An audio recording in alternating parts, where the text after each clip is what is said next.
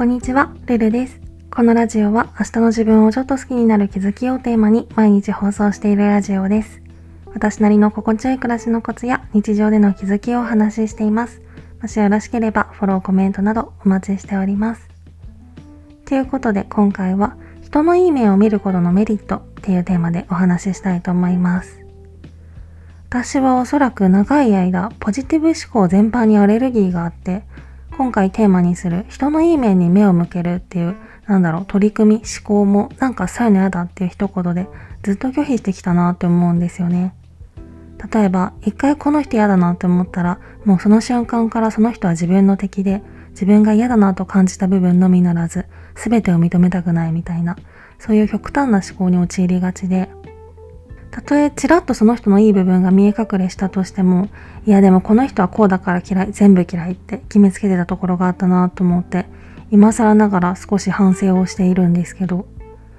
よく本とかで紹介されてるイライラ対処法とかに、相手のいいところに目を向けようっていうのがあるけど、それってなんか相手は何も変わらずに、今この瞬間も自分に危害を加えておきながらひょうひょうとしてるのに、自分だけ感覚を無理やり強制させられて、無理やりそこに適合しようとしてるっていうか、なんかそういうのが気に食わなかったんですよね。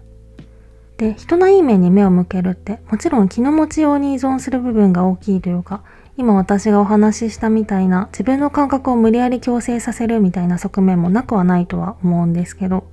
それ以外にも物理的にも結構メリットのあることなんじゃないかなって最近はちょっと思っていて、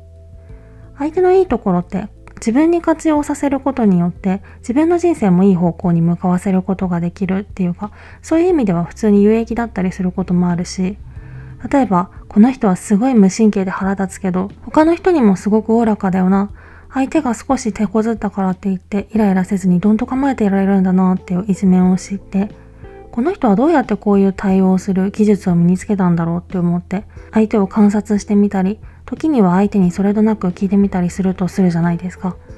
そうやって相手とコミュニケーションをとってみると、多分相手にも少なからず、褒められたら嬉しいっていう純粋な感情はあると思うので、それによって人間関係が円滑になるっていうことも考えられるだろうし、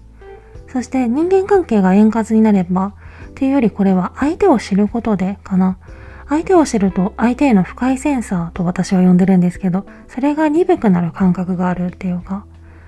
相手を全く知らない状態だったら、こいつのあれもこれも許せないムカつくってなるところが、相手を知ってる状態、それも好きか嫌いかで考えたら若干好き寄りだったりすると、多少嫌なことがあっても多めに見れたりするものだと思うんですよね。なので、イライラせずに穏やかになれるっていうメリットもあるんじゃないかななんて思います。そうやって考えると、相手のいいところを意識するのって、ただの感情の押さえつけではなくって、物理的に考えても少なからずメリットがあることなんじゃないかなって思えてきて、